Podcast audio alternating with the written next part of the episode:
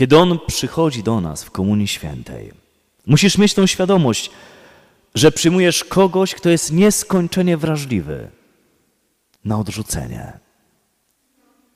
Nieskończenie wrażliwy, ba, ten, który stworzył wrażliwość.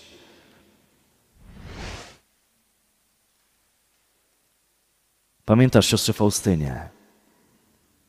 Zdarzył się taki przypadek, że kapłan dał jej dwie hostie. Ale ta jedna hostia miała być dla chorej siostry, która chorowała w klasztorze.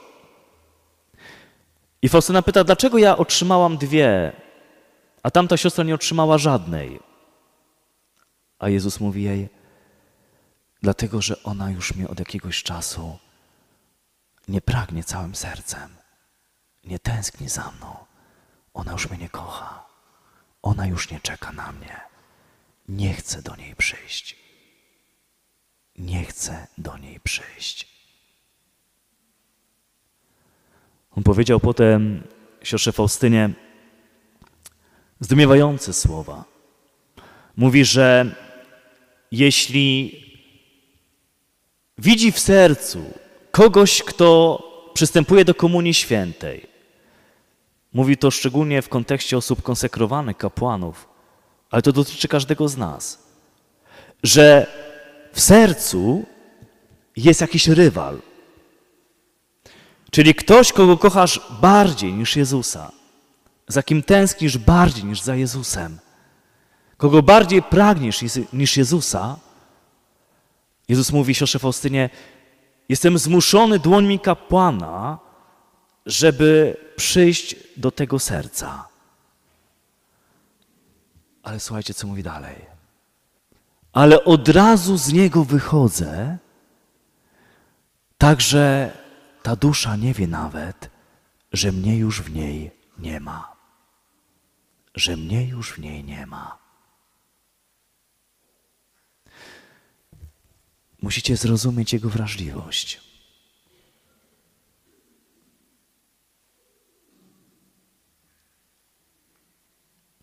Mówiliśmy o tym, że On chce być kochany całym sercem, ze wszystkich sił, z całej duszy i z całej swojej mocy.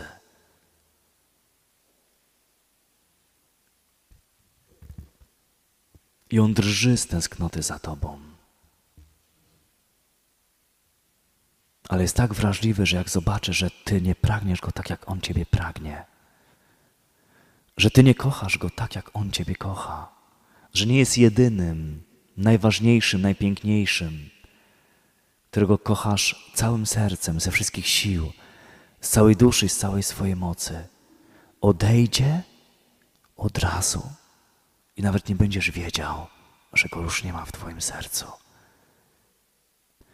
I myślę sobie, że dlatego nie ma cudów w naszym życiu i uzdrowień, i uwolnień, i przemian naszego życia, że Jezus nie daje mocy przemieniającej nasze życie, ponieważ już Go nie ma w naszym sercu, rozumiesz? W Komunii Świętej, jak widzi, że Ty Go przyjmujesz obojętnie, bez rozpalonej miłości do Niego, bez tęsknoty, bez pragnienia Go, przychodzi i wychodzi.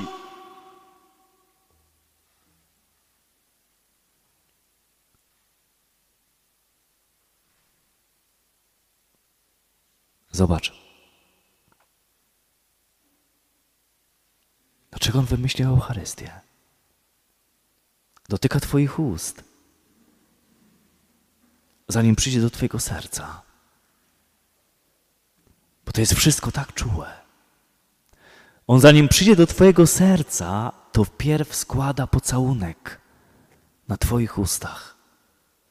W niektórych obrządkach, wiecie, że mamy dziewięć obrządków różnego typu sprawowania Eucharystii, które się ukształtowały w ciągu dwóch tysięcy lat w chrześcijaństwie katolickim. W obrządach maronickich, koptyjskich, zanim kapłan złoży Pana Jezusa na Twoich ustach, to wpierw daje do pocałowania. Taki piękny gest. Wpierw całujesz Jezusa, On całuje Ciebie i dopiero potem Go spożywasz. Bo to jest największa intymność. Ta chwila, ten moment przyjęcia Go i rozkoszowania się Jego obecnością w Tobie ma być największą intymnością we wszechświecie.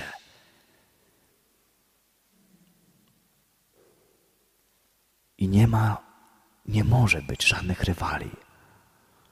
Nie możesz wtedy myśleć o kimkolwiek, odbiegać gdzieś sercem, wyobraźnią do innych ludzi, do rzeczy, które musisz zrobić i tak dalej, i tak dalej. Ponieważ on poczuje się bardzo odrzucony i odejdzie, i odejdzie. Dlaczego on wymyślił Eucharystię? Ponieważ on chce fizycznie, swoim ciałem dotknąć Twojego ciała, wypełnić deficyt czułości Twojego ciała. Wszyscy dzisiaj mamy to pragnienie wypełnienia czułością naszego ciała, ponieważ, wiecie, nasze ciało jest stworzone z tęsknoty za Bogiem. Psalmista mówi, ciało moje tęskni za Tobą, jak zeschła ziemia pragnąca wody. Rozumiesz? Twoje ciało jest stworzone z tęsknoty za Bogiem. I teraz, jeśli od Niego tego nie otrzymamy, będziemy szukać u ludzi. Gdyby te kochane dziewczyny, które szukają namiastek czułości w ramionach różnych mężczyzn w sposób grzeszny, wchodząc do łóżka jednego, drugiego, trzeciego, czwartego, żeby chociaż przez chwilę otrzymać czułość, gdyby te żony, które żebrzą o czułość swoich mężów, chociaż przez chwilę dostać namiastkę czułości, żeby ciało poczuło czułość, zrozumiały, że największą czułość, najpiękniejszą czułość, którą mogą otrzymać, mogą dostać tylko od Jezusa w Eucharystii. Bywają chwile, gdy jestem sam, nie mam do kogo użalić się. Pragnę odnaleźć drogę do Ciebie, bo wiem, że zawsze Ty kochasz mnie. O Królowo, o Królowo, Matko ma, bądź tu przy mnie, bądź ze mną znów. O Królowo, o Królowo, Matko ma, bądź tu przy mnie, bądź ze mną znów. Wszystko w tym życiu jest takie proste, bo Ty mi, Matko, pomagasz mi. Jednak chwile, gdy jest mi ciężko i jakże smutno samemu być. O Królowo, o Królowo, Matko ma, bądź tu przy mnie, bądź ze mną znów.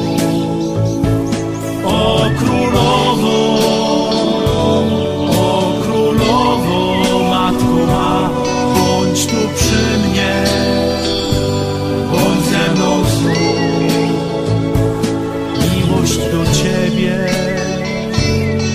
jak ta gwiazda, którą zapala, gdy smutno mi. Wierzę, że zawsze dodasz mi mocy, abym mógł z Tobą